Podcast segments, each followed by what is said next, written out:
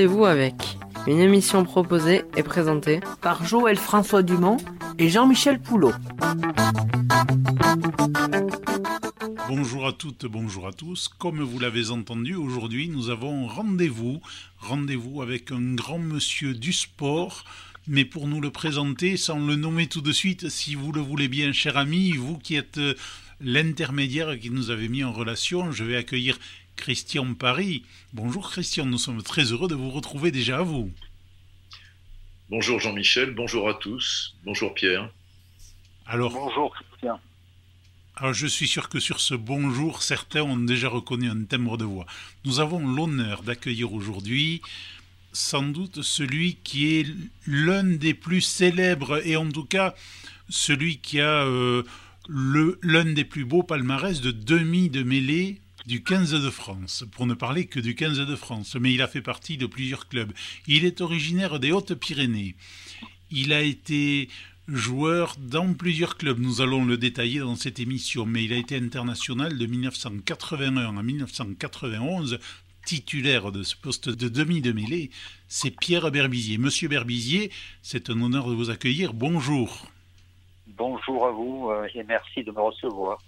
Écoutez, sur ce portrait très incomplet, nous avons déjà un beau menu pour cette heure d'émission, puisque nous sommes ensemble pour une heure.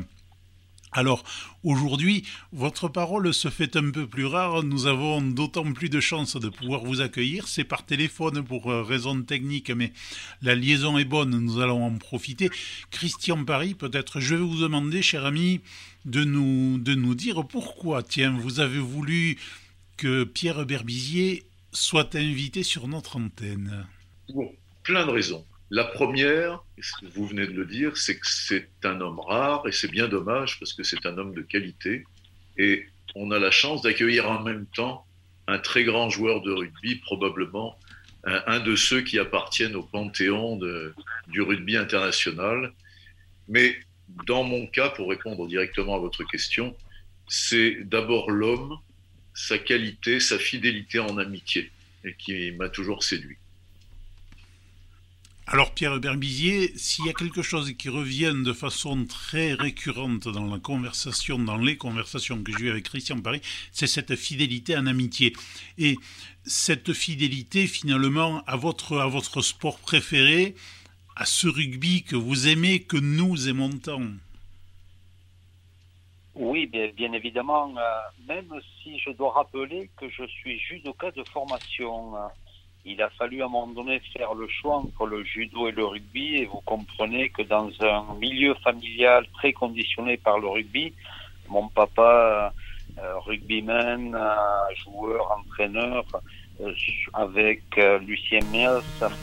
Donc c'est vers le rugby que je me suis tourné après avoir donc touché du judo l'ambiance familiale et puis l'ambiance aussi d'un club euh, qui m'a formé, euh, qui m'a éduqué, l'Anne-Mezan, euh, où forcément le rugby a fini de, de, m'attirer pour, ben, pour gravir petit à petit toutes les marches du, vers le haut niveau.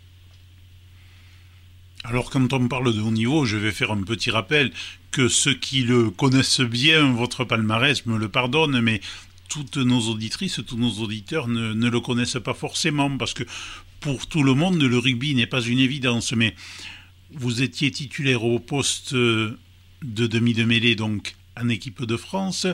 Vous avez vécu le Grand Chelem dans le tournoi des cinq nations en 81 et en 87, un Grand Chelem qui aujourd'hui devient peut-être un peu plus rare, même s'il y a des victoires dans le tournoi des six nations.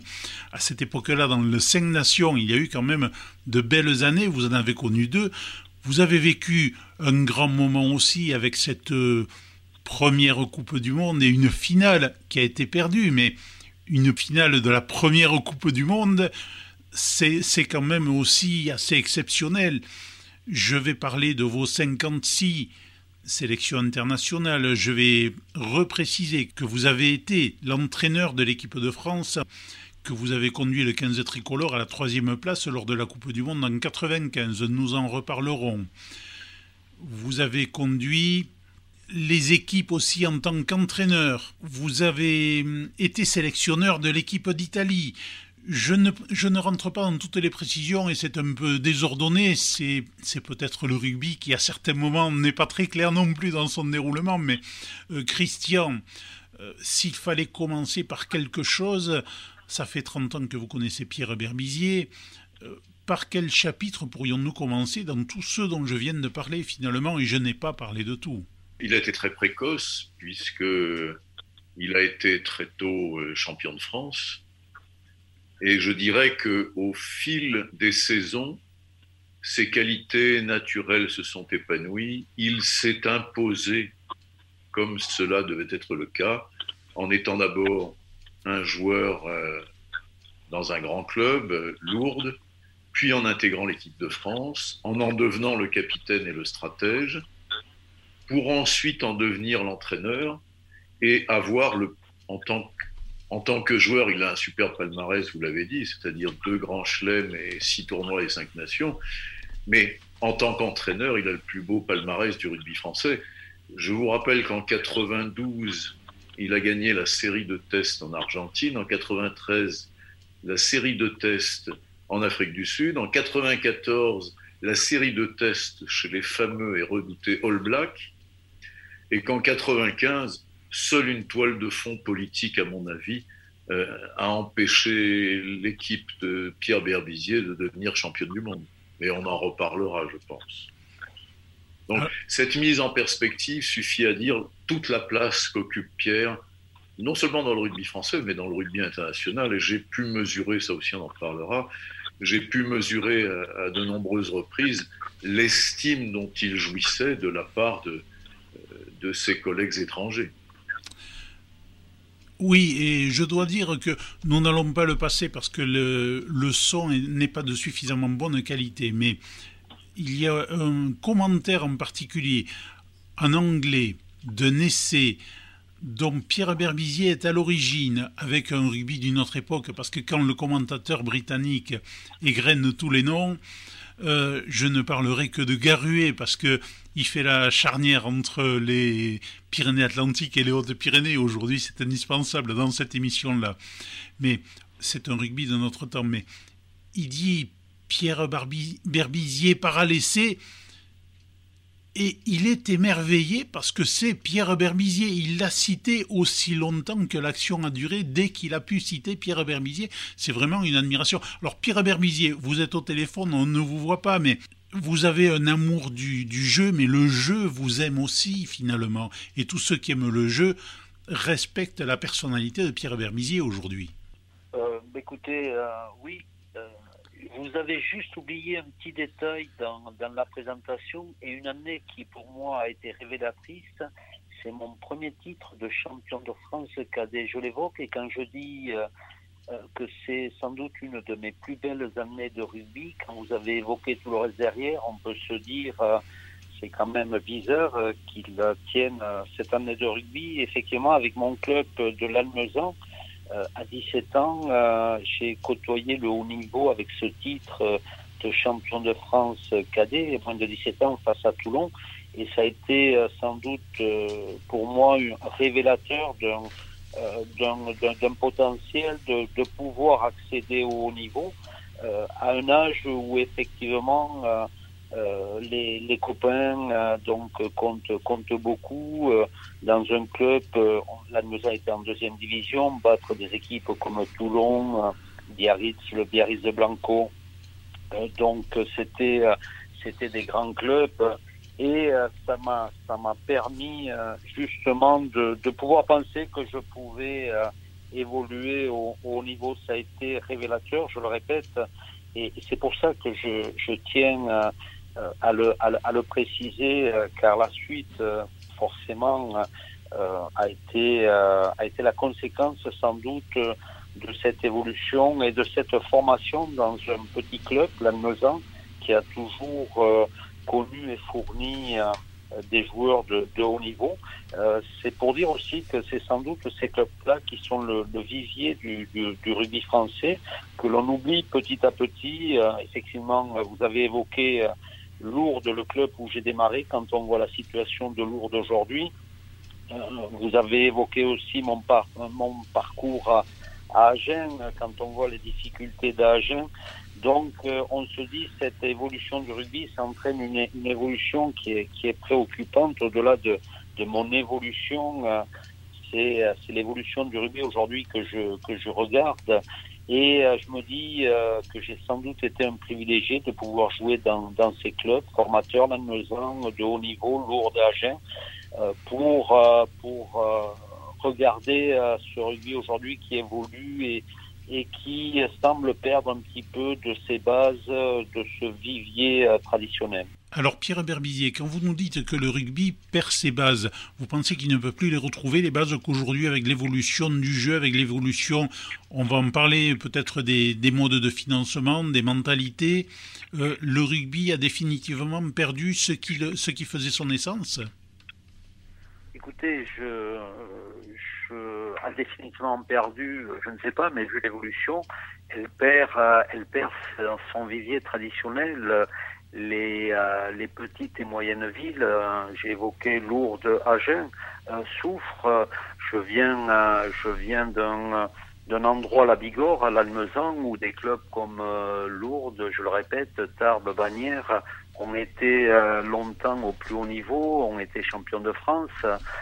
donc aujourd'hui, ils ne sont plus sur la carte du, du haut niveau les Landes souffrent, le Pays Basque souffre, euh, les Catalans souffrent. Donc, euh, euh, je dirais, on a on a pensé que l'évolution du rugby passerait par les grandes métropoles, mais quand vous voyez les clubs des grandes métropoles sont tenus par des par des mécènes, Stade Français, Racing. Lyon, Montpellier, bref, tous ces grands clubs de grandes métropoles euh, ce sont des mécènes qui le tiennent et, donc euh, le vivier traditionnel des petites et moyennes villes euh, aujourd'hui se, se, tarit et on a du mal à faire évoluer vers le haut niveau ou à garder au haut niveau nos, nos, clubs des petites et moyennes villes qui ne peuvent plus suivre l'inflation financière et malheureusement on perd, on perd aussi des licenciés. Je crois qu'on a perdu 50 000 euh, licenciés sur ces deux dernières saisons. Euh, on a oublié, euh, je pense, que le vivier, c'était dans ces petites et moyennes villes, en pensant que l'évolution se ferait du rugby se ferait uniquement dans les grandes métropoles. Aujourd'hui, je l'oublie des petites et moyennes villes où les collectivités ne peuvent plus supporter cet impact financier. Ben, c'est peut-être vers eux qu'il faut se tourner. En tous les cas, ça a toujours été euh, le, vivier ou le grand vivier pour les équipes de France. Euh, les, euh, les joueurs sont souvent issus de ces petits clubs, entre guillemets, ou en tous les cas de ces petites et, moyennes villes. C'est-à-dire qu'aujourd'hui, euh, il va peut-être falloir qu'un jour le rugby fasse une, une, nouvelle réforme et reprenne en compte euh, ce niveau inférieur, et ça n'est pas péjoratif quand je le dis, mais permette à ce niveau inférieur au très haut niveau de reprendre, de remettre un pied sur la marche et de peut-être pouvoir un jour espérer, en tout cas à défaut de remonter lui-même vers le haut niveau, envoyer des éléments à nouveau vers le haut niveau? Je crois qu'il faut, il faut trouver effectivement un pont euh, entre, entre ces clubs formateurs et euh, ensuite ces, euh, je dirais, ces clubs qui font le haut niveau aujourd'hui. parce que c'est notre vivier qui est, qui, est, qui est, en cause, je le, je le répète. Vous savez, si un jeune n'a pas euh, n'a pas dans euh, le regard tourné vers une référence et la première référence en tous les cas dans mon cas personnel ça a été euh, ben, le club le club de ma vie de l'Annemezan qui, qui a évolué en première division aussi. Donc j'avais envie de jouer dans, dans mon club au plus haut niveau. Et puis après j'ai regardé il y avait Lourdes pas très loin qui m'a permis de de me développer vers, vers le haut niveau. Donc j'avais des références très proches. On regarde effectivement quand on est jeune ces, ces références. Et si vous n'avez pas des références proches de, de chez vous, ben, vous vous tournez vers, vers d'autres activités. Ça a été un petit peu mon fonctionnement. J'ai été attiré effectivement par les phares que représentaient des clubs comme Lourdes, Tarbes, Bagnères. après avoir été formé à, à Lannemezan, j'avais tout, près de chez moi des clubs qui évoluent au plus haut niveau. Et si je n'avais pas eu ces repères, ben peut-être que j'aurais continué le, judo qui où, j'évoluais aussi à un, bon niveau. Donc vous voyez, c'est ces phares dont on a besoin euh, pour donner envie aux gamins, pour donner envie d'aller vers, d'aller vers le haut. Et je crois qu'aujourd'hui, les gamins euh, perdent les, les, phares près de chez eux euh, et se tournent vers d'autres activités, d'autant plus que les activités sont nombreuses pour, pour des gamins. Et je pense qu'il va falloir redonner au rugby une attractivité euh, pour permettre aux plus jeunes de continuer à, accéder euh, aux différentes marches vers, euh, vers le haut niveau. Christian Paris Oui, la, perte de ce qu'on peut appeler le terreau local pour trouver des jeunes joueurs a eu une conséquence directe, c'est qu'elle a agrandi le maillage de la détection des joueurs. Donc, il y a un tas de, jeunes qui s'épanouirait dans le rugby, qui désormais passe à travers les mailles parce qu'il n'y a, a, plus ce maillage de la détection. Et ça, c'est clairement, bon, c'est pas Pierre qui le dit, c'est moi, je l'assume, c'est clairement l'échec de la politique fédérale. Et sa traduction immédiate, qu'a évoqué Pierre, c'est la baisse du nombre de licenciés. Elle consacre l'échec cuisant d'une politique fédérale qui n'est plus axée sur la jeunesse quel est le principal objectif d'une fédération? C'est d'amener les jeunes sur le pré le mercredi ou le week-end. C'est ça le cœur du sujet. Oui, mais j'irai peut-être un peu plus loin. Euh, on, a, on, est en train de perdre la nature même de notre jeu. Euh, pour moi, le rugby euh, a été avant tout une éducation. Euh, à la vie. Euh, aujourd'hui, c'est devenu pour ces jeunes-là une formation spécifique. On oublie, euh, et, c'est en ce sens que je me sens privilégié aujourd'hui d'avoir été, d'avoir été éduqué par le rugby. donc aujourd'hui, les jeunes qui sont recrutés sont formés dans, dans des centres donc de formation. ils sont coupés, ils sont coupés à la vie du quotidien. Euh, je prends l'exemple de l'école, ils ne vont plus à l'école, c'est l'école qui va à eux, c'est-à-dire que euh, font leurs cours euh, à l'intérieur des centres de formation, mais ils sont coupés de cette intelligence du quotidien. Et, c'est en ce sens que je me sens privilégié, où on est resté nous avec les réalités de la vie du quotidien dans notre éducation. Et le rugby, pour moi, ça a toujours été une, éducation. Aujourd'hui, on laisse euh, le rugby ne, ne jamais personne sur le bord de la route. Qui que vous soyez, quel que soit votre niveau, le rugby, la nature même du rugby, c'était d'accompagner bien sûr le, euh, le joueur en fonction de ses qualités au plus haut niveau euh, rugbystique, à, son plus haut niveau, mais également euh, socialement. Euh, le rugby accompagner et aider les gens à, à s'introduire dans, la, dans la vie. Aujourd'hui, on forme spécifiquement des joueurs qui n'ont qu'un débouché, le, le rugby, et quand on sait que dans la filière, vous avez allez, 10-15% qui arrivent au, plus haut niveau et à devenir professionnels. Imaginez les dégâts que l'on que, que l'on fait. Euh, des jeunes qui, dans cette formation spécifique, ben, se retrouvent ensuite livrés à eux-mêmes pour la vie euh, du, du, quotidien. Et, et c'est en ce sens que euh, ça m'inquiète, cette évolution du rugby, par rapport à la nature même du rugby, ce qu'elle était, ce que je crois qu'elle doit être, c'est avant tout une éducation plus qu'une formation spécifique rugby. Vous aviez aussi un environnement familial qui faisait que vous étiez baigné dans le rugby, Pierre Verbillier. Votre, papa René vient de décéder il y a à peine quelques jours. Alors, nous en profitons aussi pour lui rendre hommage à cette occasion-là. Euh, Christian Paris, peut-être? Ou Joël François Dumont qui est avec nous, mais qui a des problèmes de voix aujourd'hui. Peut-être qu'il est resté au courant d'air dans les tribunes. Et avec Christian Paris, nous disons récemment que René Berbizier venait de nous quitter Et euh, le père de Pierre et je crois de Philippe aussi, aussi rugbyman, donc à 88 ans nous a quittés des suites de la Covid-19. Mais c'était surtout un grand joueur. Il avait évolué à Mazamet dans les années 50 une décennie très faste pour le club qui était alors emmené par le charismatique capitaine Lucien Mias. René Berbizier avait ensuite été joueur à Toulouse, au aussi aux côtés de son ami Georges Ayer, avant de finir sa carrière à Lannemezan, où le fils a également démarré. Il fut ensuite entraîneur de l'équipe qui fit monter en première division. Mais tout en entendant Pierre Berbizier il y a un instant, on comprend bien qu'il y a une filiation. Donc ça va bien au-delà d'une formation pour trouver un job ou une occupation. C'est une passion, le rugby c'est avant tout une passion, bien évidemment, et euh, c'est en ce sens, je le répète, que je suis un privilégié.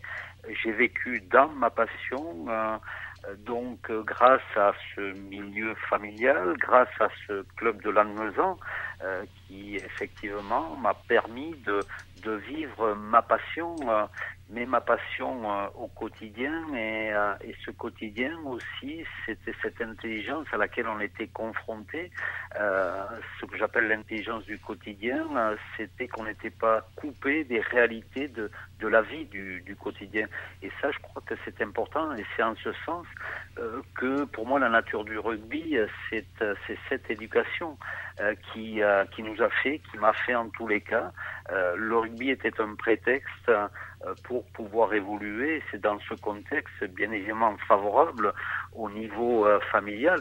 Euh, c'est d'ailleurs mon grand-père qui, si vous avez rappelé tout ce qu'a pu m'amener mon, mon, papa, c'est mon grand-père qui, qui disait Pierre, il, il, jouera demi de mêlée, il faut qu'il joue demi de mêlée, alors que j'ai été trois quarts centre de formation, mais c'est mon grand-père qui euh, n'avait de cesse de répéter, c'est demi de mêlée qu'il faut qu'il joue, Pierre. Voyez, donc c'est effectivement j'ai baigné dans, ce contexte-là et forcément c'est plutôt un contexte favorable pour pour vivre sa passion. Euh, euh, et, la vivre jusqu'au plus haut niveau.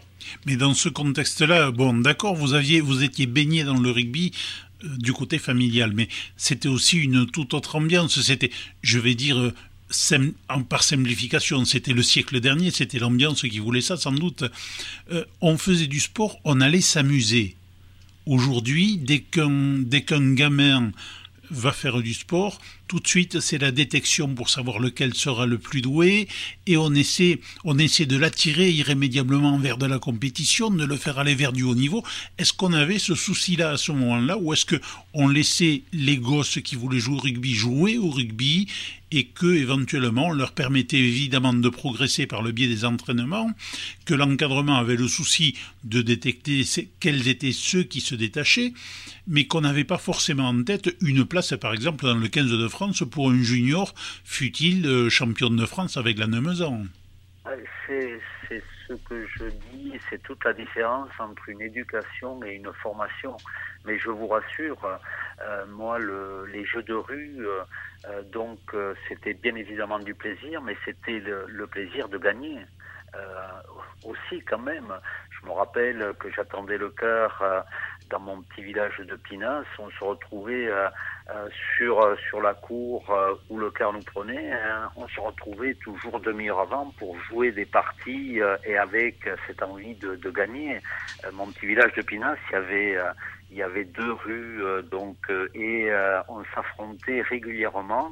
C'était quand on venait prendre le, le bus, c'était quand on était convoqué à, à, à Confesse pour la messe. Donc on se retrouvait le catéchisme, on se retrouvait avant ou après euh, pour se défier euh, sur le terrain de mon grand-père hein, d'ailleurs et, euh, et, jouer ce jeu, ce jeu de ce jeu de rue, ce jeu, ce jeu libre, mais avec quand même cette notion de gagner, cette envie de gagner, ce plaisir de gagner. On, euh, on ne lâchait rien, mais c'est cette éducation aussi qui, qui m'a permis, euh, peut-être ce jeu libre, qui m'a permis aussi de me former vers le haut niveau. Et c'est, je le répète, cette différence a été une éducation libre.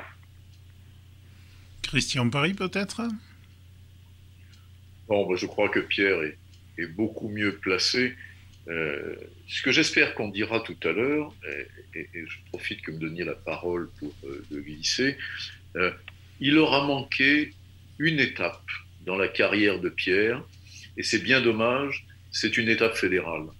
Et si vous le souhaitez, moi j'en parlerai très volontiers, certaines intrigues ont écarté Pierre, qui aurait logiquement pu prolonger sa carrière en mettant en application toutes les idées qu'il nous expose sur l'éducation, sur la prise en compte de la jeunesse. Et je pense qu'il aurait été l'homme de la situation. Malheureusement, si le terrain du sportif livre ses vérités intrinsèquement, le terrain, sur le terrain politique, il en va tout autrement. Bon alors Pierre Verbizier, je ne vais peut-être pas vous, vous exposer sur le terrain politique, mais ce que vient de dire Christian Barry est évidemment important. ça non, ça ne me dérange pas. Hein. Je, veux dire que le, le principe du politique, c'est d'être capable, le politique peut vous dire blanc si euh, vous... Euh, si vous pensez blanc et il pourra dire noir à Christian s'il pense noir. Donc, euh, et pour moi, la, la vie, mon éducation m'a toujours euh, exigé de dire, euh, ben, de dire euh, ce que ce que je voyais. donc, quand c'est blanc, c'est blanc, et quand c'est noir, c'est noir. Mais ça peut pas être l'un et l'autre. Donc, c'est l'un ou l'autre, vous voyez. Donc, forcément, il est difficile ensuite d'évoluer dans le dans le milieu politique, comme disait Christian. Oui, j'aurais eu envie peut-être de traduire mes mes idées et de les, euh, de les transmettre. J'ai eu la chance de les transmettre d'abord sur le terrain comme joueur, ensuite comme entraîneur. Et effectivement, euh, j'aurais aimé euh, les transmettre ensuite en tant que, en tant que, dirigeant. je crois que c'est difficile, difficile aujourd'hui. Donc bon, c'est c'est peut-être un, un, de mes un de mes regrets, mais mais en même temps, bon, il ne faut pas non plus euh, vouloir euh, précipiter les choses ou vouloir. Je n'ai jamais eu cette âme de, de, de, politique où effectivement euh, il faut un esprit, un esprit différent du, du joueur. Pour moi, le, le, terrain, ça a toujours été, ça a toujours été le jeu, hein, qu'il soit comme joueur, comme entraîneur, et dont j'ai toujours essayé de développer ces, ces qualités-là. Euh, mais euh, l'environnement euh, du terrain, je me suis aperçu, est tout aussi important. Mais si vous voulez le faire évoluer, il faut être à l'intérieur du système aujourd'hui. J'en suis en dehors. Donc effectivement, les idées n'avancent pas quand vous êtes en dehors. Pour faire avancer vos idées, il faut être à l'intérieur. Donc, mais effectivement, ce, ce, contexte politique ne, ne m'incite pas, ne m'incite pas à, à vouloir euh, à vouloir y rentrer. Donc euh, oui, c'est c'est un petit peu un, un manque en ce qui euh, en ce qui me concerne. Mais bon, je crois qu'il faut pas non plus forcer forcer les choses. Joël François Dumont. Oui, il y a peut-être une chose qui explique l'intérêt et le regard que porte Pierre Bébizier. je vois que dans les études que vous avez poursuivies, vous avez été à Oxford, quand même un haut lieu de la culture britannique, et au Cap, qui est quand même aussi un haut lieu de la culture sud-africaine. Et comme par hasard, ce sont deux pays qui pratiquent le rugby. Qu'est-ce que ces deux passages à Oxford et au Cap vous ont apporté personnellement? De comprendre, euh, de comprendre euh, la culture anglo-saxonne. Donc, parce que souvent on en fait des, des ennemis et, euh, et effectivement, euh, j'ai euh, le, le, rugby de haut niveau m'a permis de, de, voyager et m'a permis d'ouvrir les yeux pour euh, voir euh, les, les, différences dans notre dans notre rugby. Et j'ai toujours respecté la culture anglo-saxonne, même si effectivement elle est parfois, on la présente souvent arrogante, souvent mais euh, il y a une tradition, il y a un respect de la de la tradition euh, euh, qui qui m'a toujours intéressé pour d'abord je l'ai fait parce que je crois que quand vous avez un adversaire hein, il faut il faut l'observer si vous voulez le comprendre si vous voulez l'analyser pour ensuite le traduire dans une action pour le pour le vaincre. Ça a été dans un premier temps cette préoccupation. Je voulais savoir comment ils fonctionnaient exactement pour les comprendre, les analyser et, mettre en place des actions qui pouvaient, pouvaient les, les battre. Donc ça a été dans cette démarche de, ben, de, de recherche un petit peu de, de comprendre et aussi de respecter cette culture anglo-saxonne souvent et notamment la presse, elle, cherchant à faire du buzz, cherche à opposer euh, systématiquement. J'ai eu la chance de rencontrer aussi des, entraîneurs euh, euh, anglo-saxons, britanniques, et de, de partager avec eux. Je crois qu'on apprend toujours dans, le partage et surtout dans, le respect euh, de, ben, cette, de cette culture. Donc, euh, je crois qu'on fait partie de la même culture. On a des différences. Pour comprendre les différences, il faut les partager, mais il faut les partager dans le, respect l'un de l'autre. Et si euh, le rugby m'a appris ça, donc je suis parti de, la cour d'un village pour faire le tour du monde et à chaque fois j'ai essayé justement d'observer, d'écouter, euh, de comprendre comment ça fonctionnait avant de le traduire dans, dans, mes, euh, dans mes actions. Je crois que cette démarche m'a permis euh, d'évoluer aussi personnellement au travers, au travers des, autres. Le rugby, ce sont les autres. Que j'étais joueur, c'était c'était faire jouer. Euh, donc c'est toute la différence entre jouer et faire jouer. Donc euh, avec les autres, pour les autres, le rugby est un sport collectif et j'ai vite compris. Euh, pour moi, c'était la nature de ce jeu et c'était le faire jouer quand j'étais sur le terrain ou le faire jouer quand j'étais entraîneur qui était le plus important. Christian.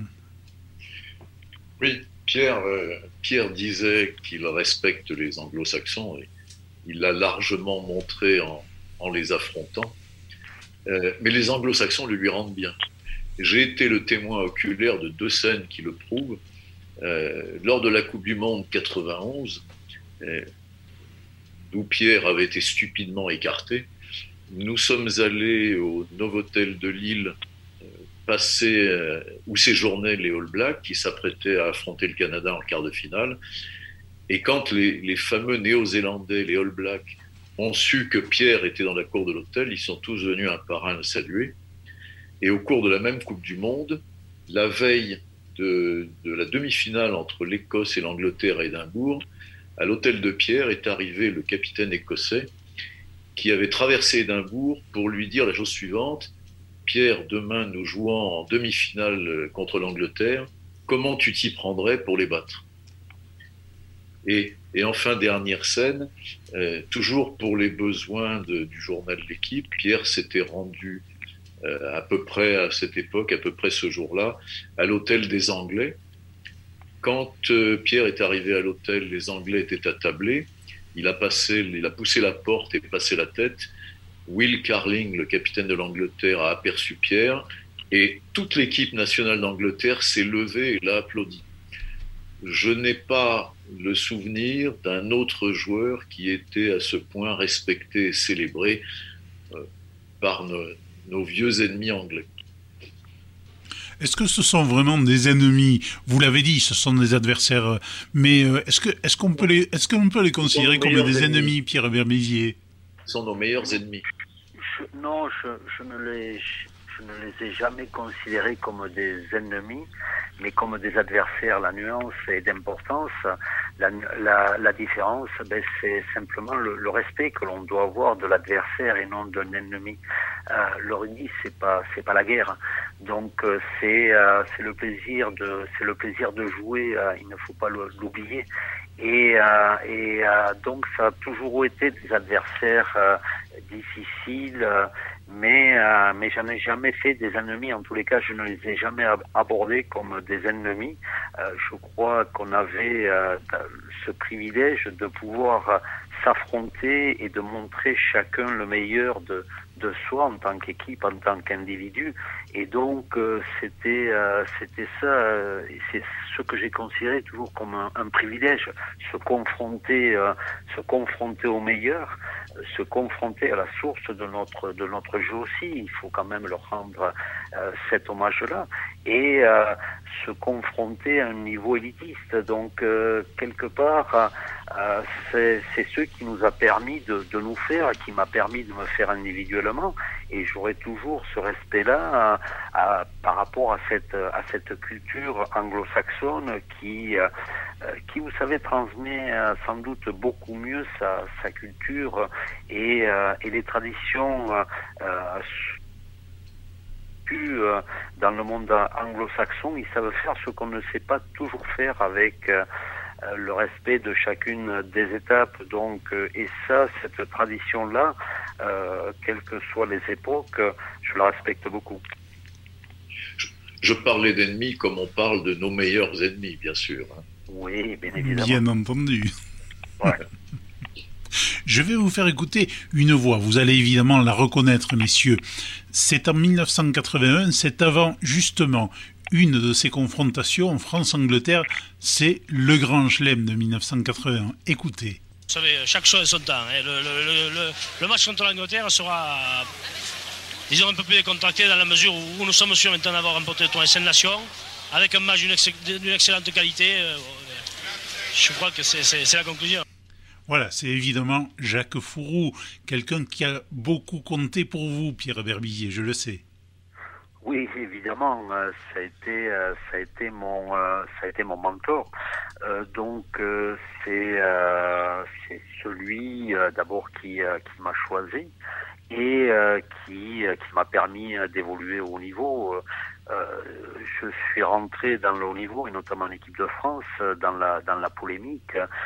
J'arrivais, Gallion, Jérôme Gallion était était le, le une des stars de l'époque. Donc, donc voilà, je suis rentré dans un, un, débat polémique que je n'ai pas que je n'ai pas compris. Sur le moment, je ne comprenais pas. J'avais, j'arrivais au niveau, j'avais 22 ans, je découvrais ce milieu-là.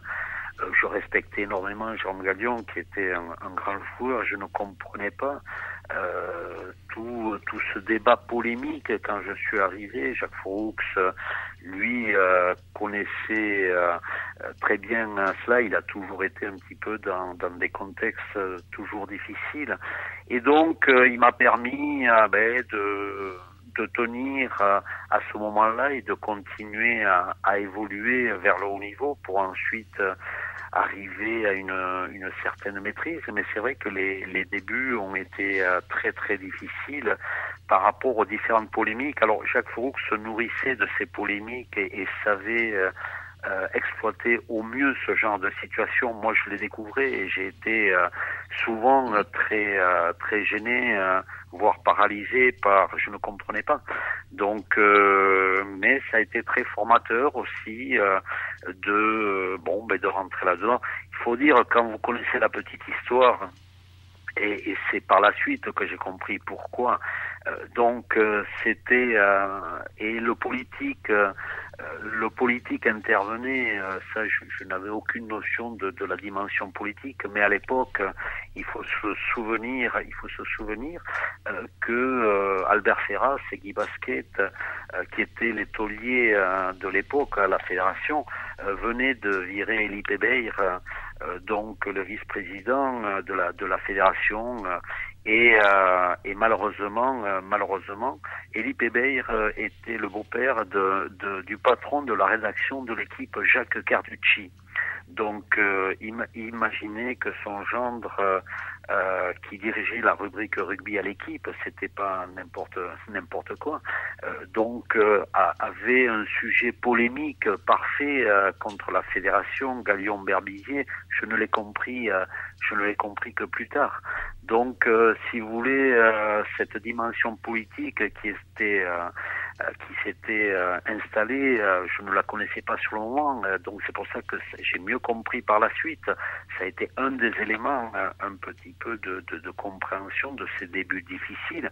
Et effectivement, sur le terrain, heureusement, Jacques Froux était là et avait construit une équipe un petit peu à la à l'image de celle de 76 qui qui avait été aussi euh, vainqueur et grand chelem en 76, 81, c'était un amalgame de joueurs d'expérience et de jeunes joueurs tel que je l'étais, pour euh, justement accéder euh, et, vaincre au plus haut niveau. C'était le, grand chelem.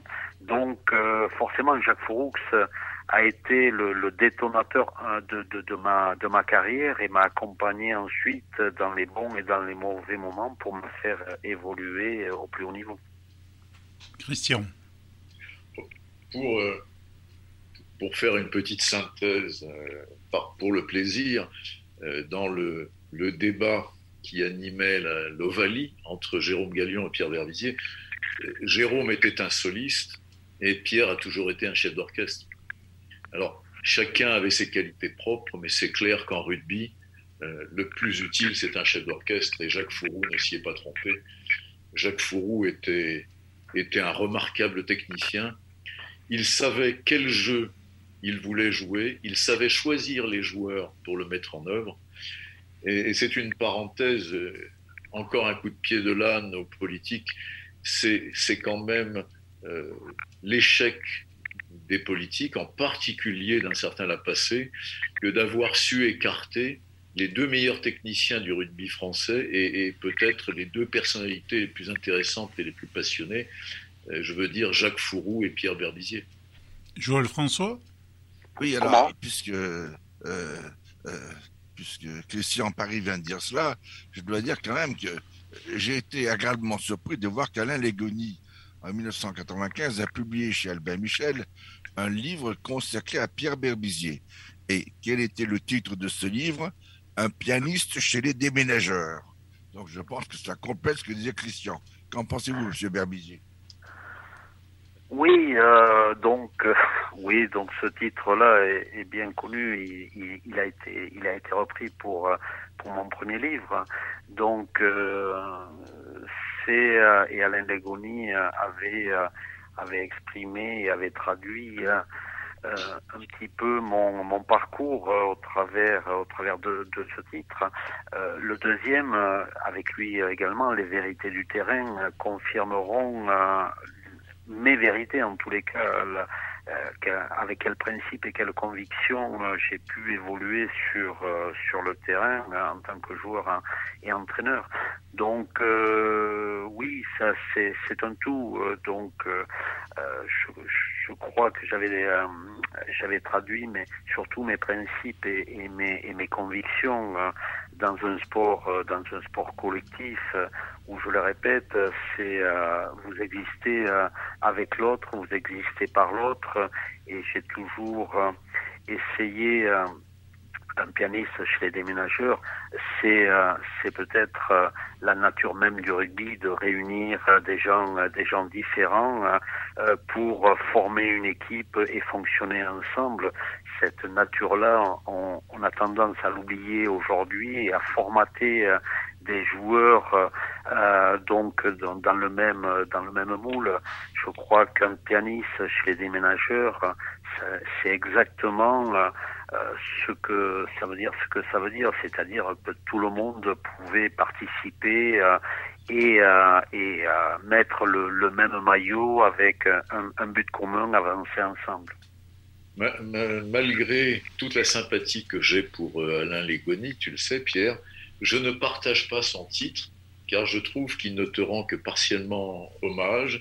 Tu as souvent été, ce sont les faits, hein, c'est factuel, tu as souvent été le meilleur défenseur de l'équipe de France. Je me souviens notamment d'un match Angleterre-France où la France a été très malmenée et, et tu as asséné des plaquages, tu as retourné de l'anglais jusqu'à plus soif. Donc, tu as su quand il le fallait être toi aussi un déménageur même si tu n'avais pas au départ tout à fait le gabarit des déménageurs. Oui, mais j'avais ma formation de judoka et, euh, et alors euh, personne n'a compris effectivement j'adorais défendre. C'était David, euh, je rejouais David contre Goliath à chaque à chaque duel et forcément, ma formation de judoka m'avait m'avait donné certaines techniques et, c'était très jouissif pour moi. Euh, donc euh, d'aller euh, d'aller au défi justement parce que forcément vu mes mes, mes caractéristiques physiques, j'étais souvent dans les duels, ben, c'était le, petit contre le grand. Mais euh, à savoir que le grand n'avait pas beaucoup souvent d'élan quand je le euh, quand et, donc j'ai toujours joué là-dessus et avec toujours l'envie de jouer David contre Goliath. Alors j'ai envie de vous poser une question qui ne va être que sur le côté sportif. Mais est-ce que vous iriez jusqu'à dire qu'un euh, David Douillet ou un Teddy Riner ont peut-être raté leur carrière et j'aurais dû essayer de jouer au rugby? euh, D'abord, ils ont réussi une très belle carrière dans leur dans leur euh, dans leur sport. Ces deux énormes champions. Donc après, est-ce qu'ils auraient pu jouer dans un autre sport? Oui, pourquoi pas. Hein, mais ils ont euh, ils ont, à un moment donné, c'est un, c'est un choix. Vous savez, euh, quand je faisais du judo, euh, il m'a fallu faire un choix. Donc, j'ai, j'étais à 14 ans ceinture marron de, de, judo, mais il fallait attendre 6 ans pour pouvoir passer la, la noire, qui était un objectif. Être ceinture noire en judo, c'était un de mes objectifs. Mais il fallait attendre 2 ans, donc, et 2 ans euh, avec les contraintes de temps d'entraînement, avec le rugby aussi. Donc il a fallu faire un, un choix et j'ai fait le, le, choix du, du rugby. Euh, donc euh, voilà, à un moment donné, je pense que David Douillet était des par rapport à l'évolution vers le haut niveau, ont dû faire des choix. Il faut à un moment donné se, se, spécialiser, avoir cette formation spécifique qui va vous amener à votre meilleur niveau dans le, euh, dans le sport que, que vous pratiquez. Non, c'était pour une plaisanterie évidemment, mais euh, je crois que je crois que c'était bien clair pour tout le monde. Euh, je voudrais vous faire écouter un autre son parce que Christian Paris a très bien dit que vous aviez été un brillant demi de mêlée, mais brillant capitaine, un chef d'orchestre. Moi, je vais aller plus loin. Vous avez toujours été, semble-t-il, un meneur d'hommes. Il y avait une cale, car elle était toute bancale.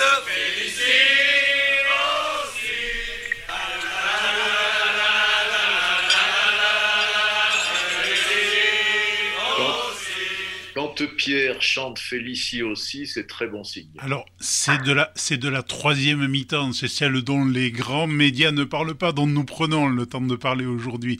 Pierre Berlisier, euh, c'est un talent caché celui-là? Euh, non, non, non, je ne l'ai jamais caché. Je l'ai toujours exprimé. Euh, je l'ai toujours exprimé à, à mes à mes coéquipiers. Je l'ai toujours exprimé à l'intérieur, mais parfois, vous savez, l'extérieur a, une image de vous et, vous enferme dans une étiquette. Mais je me suis toujours exprimé euh, ainsi avec euh, avec mes coéquipiers, donc euh, ça, a toujours été le cas. Mais euh, j'ai eu une étiquette de, euh, de, de personnage triste, de personnage donc ce n'était pas le cas à l'intérieur et je, je, vous dirais que je m'en foutais un petit peu à l'extérieur. Moi, ce qui me plaisait, c'était de vivre intensément à l'intérieur, sur le terrain et avec avec mes partenaires. Et la troisième mi-temps a toujours été importante pour moi. Cette c'était un, un, endroit de partage euh, exceptionnel, donc où euh, on pouvait euh, bien sûr parler du match, mais parler aussi de la vie, parler alors souvent effectivement avec un verre à la main, mais mais pas forcément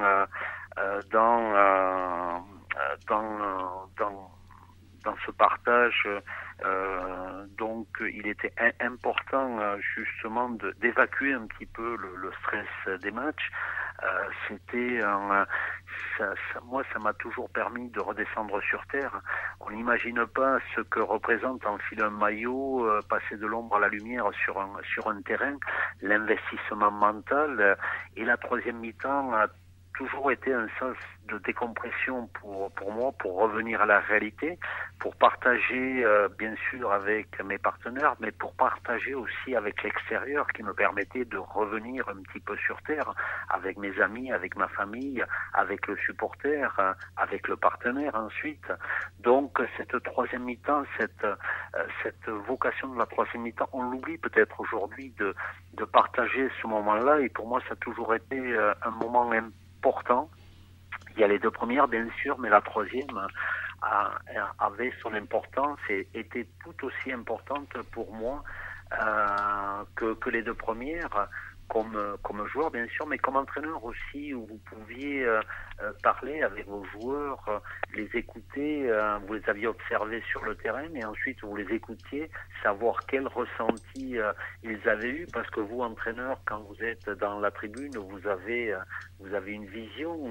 Il était important de confronter cette vision avec le propre ressenti du joueur, et c'était souvent en troisième mi-temps que je le faisais, que j'écoutais, je les observais sur le terrain, et je les écouter ensuite pour être en phase et comprendre euh, exactement le joueur, qu'il n'y ait pas de quiproquo, qu'il n'y ait pas d'équivoque avec ce que vous voyez et ce que le joueur voit pour ensuite travailler ensemble cette troisième mi-temps qui a été diabolisée parce qu'il y a eu certains excès, mais on aurait finalement pu en trouver ailleurs que dans la troisième mi-temps.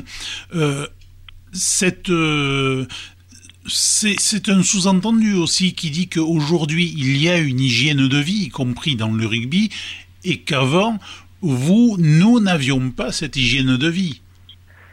Je, crois que c'est une image euh, que l'on veut donner. Vous ne durez pas au niveau euh, dans quel que soit aujourd'hui ou hier. Euh, si vous n'aviez pas une hygiène de vie euh, minimum. Euh, souvent, aujourd'hui, ils sont beaucoup plus contrôlés, mais ils sont alors que avant ben, c'était vous qui vous contrôliez. Donc effectivement, il y a eu, il y a eu des excès, euh, on les cache pas. Mais je crois que parfois on a besoin de, cet excès pour pour évacuer toute cette pression. Mais je le répète, vous ne, atteindre le haut niveau c'est une chose, y rester ça n'est une autre. Et la durée euh, avoir une certaine continuité, une stabilité dans le haut niveau, ben vous savez, il n'y a pas, a pas de secret. Il faut que vous ayez une hygiène de vie euh, aussi, euh, aussi bonne qu'ils peuvent l'avoir aujourd'hui. Mais aujourd'hui, ils sont contrôlés, donc on ne l'était pas. C'était, mais le plus important, c'était notre contrôle qui, qu'il, qu'il fallait, et c'était tout aussi euh, formateur, euh, je dirais. Il fallait se connaître, apprendre à se connaître, savoir jusqu'où on pouvait aller, ce qu'on pouvait faire, ne pas faire. Mais c'était important de se, de se connaître, ça apprenait à se connaître. Et je le répète, la troisième mi-temps, elle a été diabolisée. Elle est euh, aujourd'hui peut-être... Euh, elle, elle manquera ou elle, il faut faire attention. C'est un, un, un, moment, un moment important dans la construction du joueur. Christian Barry. Oui, juste une parenthèse. Euh, en, matière d'hygiène de vie et de préparation physique, euh, Pierre a toujours été au top, aux grandes dames de ses équipiers ou plus tard de ses joueurs. en effet, il a souvent mis la misère à tout le groupe auquel il appartenait en prenant la tête du footing. Et encore aujourd'hui, je crois que prendre son vélo et monter plusieurs cols pyrénéens, ça ne lui fait pas vraiment peur. Donc, euh, je pense que à son époque, la préparation physique était, était parfaitement maîtrisée. J'ai vite, euh, vite, compris que euh, l'intensité que demande un match de rugby de haut niveau, si on ne s'y prépare pas, on ne, on ne, peut pas exister. Je l'avais, je l'avais ressenti individuellement quand j'étais joueur et je faisais en sorte de, de, me préparer euh, donc pour être toujours ou essayer d'être toujours à mon maximum. Et euh, j'ai toujours essayé de traduire euh, cette conception quand j'étais entraîneur. Euh, le rugby de haut niveau demande une certaine intensité, donc donc il faut s'y préparer. on ne peut pas rentrer sur le terrain si on ne s'est pas préparé à cette à cette intensité. Et donc j'ai essayé à ma façon de de faire passer ce message quand j'étais entraîneur. je l'ai très vite compris quand j'étais euh, joueur, euh, si je voulais durer, euh, il me fallait me préparer et me préparer durement. j'ai passé ce message quand j'étais entraîneur. donc c'est quand même la réalité du haut niveau. C'est pas la réalité de Pierre Berbizier. Si vous voulez exister au plus haut niveau, ben c'est c'est être plus fort, plus dur et plus longtemps que, que l'adversaire. Voilà, c'est la réalité du, du haut niveau. C'est pas la réalité de, de Pierre Berbizier. Pour compléter le, passage sur la préparation physique, lorsque Pierre était entraîneur d'équipe de France, tous les joueurs savaient et redoutaient les trois premières semaines de la tournée estivale. elle consistait de la part de Pierre à les remettre à niveau sur le plan de la condition physique, de façon à être les deux dernières semaines prêts pour affronter les nations de l'hémisphère sud. Et sur les séances de préparation physique, Pierre, entraîneur, était toujours en tête du groupe et faisait tirer la langue à, toute son équipe, y compris à ceux qui couraient le mieux sur le terrain. Alors, euh, Pierre Berbizier, c'était certainement le, le, bon mode préparatoire, puisque vous aviez quand même des résultats dans ces années-là, de beaux résultats en plus.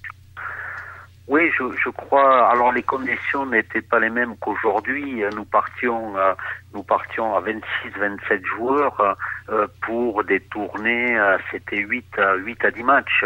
Aujourd'hui, c'est 2-3 matchs. Ils partent à 42.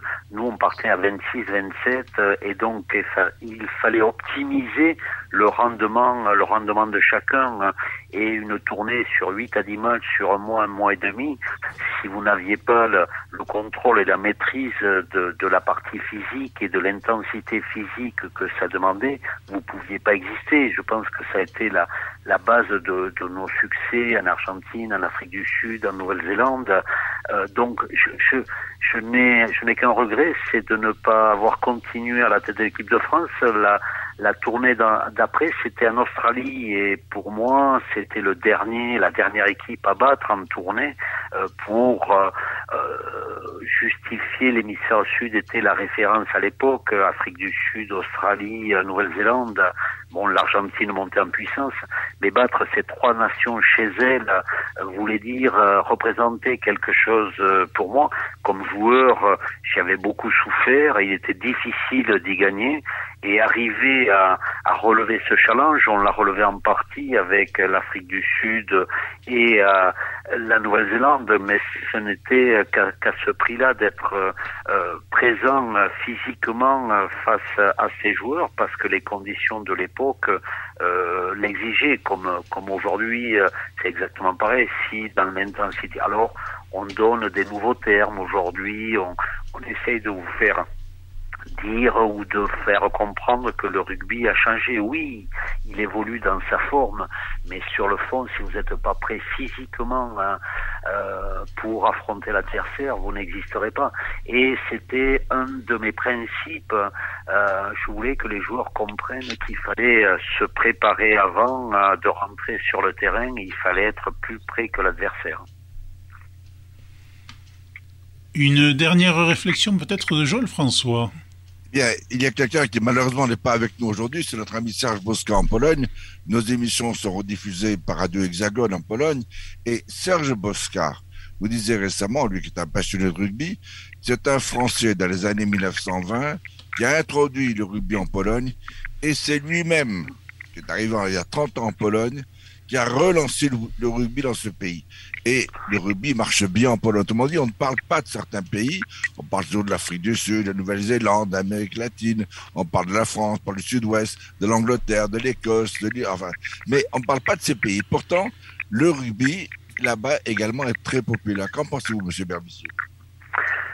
C'est un petit peu le, regret que, j'ai, euh, le développement du rugby à l'international c'est peut-être ce que je reprocherais à nos amis britanniques de conserver euh, de conserver euh, le rugby euh, dans leur donc quand on voit l'évolution et le développement on s'aperçoit que même si il a été fait beaucoup pour pour ces pays-là et d'ailleurs on le constate c'est le rugby à 7 qui est un autre sport qui permet de développer le rugby. Le rugby à 15 euh, a fermé, à mon sens, un petit peu ses portes en termes de développement. Il a fallu que le rugby à 7 arrive pour découvrir des, nouveaux pays. Euh, donc, euh, je pense au Kenya, je pense au Portugal, je pense les, Allemands, je pense à l'Espagne.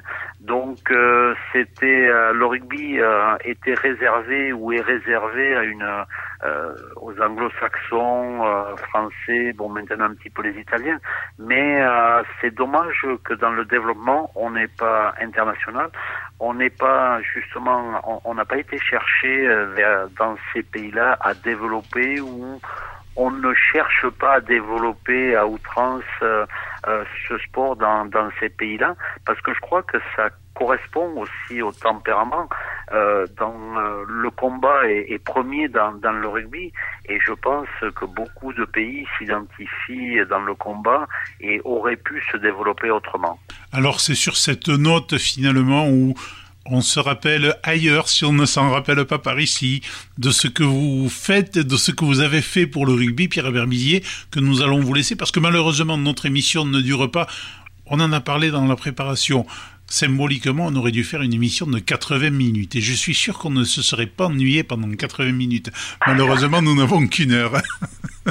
Alors, bon, merci. On parlera, on parlera de jeu effectif. Peut-être aujourd'hui, c'est 40, 45 minutes de jeu effectif. Vous voyez, on, on va pas le, vous parlerez en termes de, de, temps effectif de jeu, voyez. Eh bien, écoutez, on prendra le temps. On prendra peut-être ces voilà. 80 minutes pour parler de ces seulement 43 à 45 minutes. En tout cas, monsieur Berbizier, merci beaucoup. Pierre Berbizier, ça a été un honneur de pouvoir vous accueillir. Et un plaisir pour moi de, de partager ma, ma, passion. Merci beaucoup. Merci à tous. Merci, merci, merci. Christian. À plus. Merci à, à Christian Paris et merci à Joël François.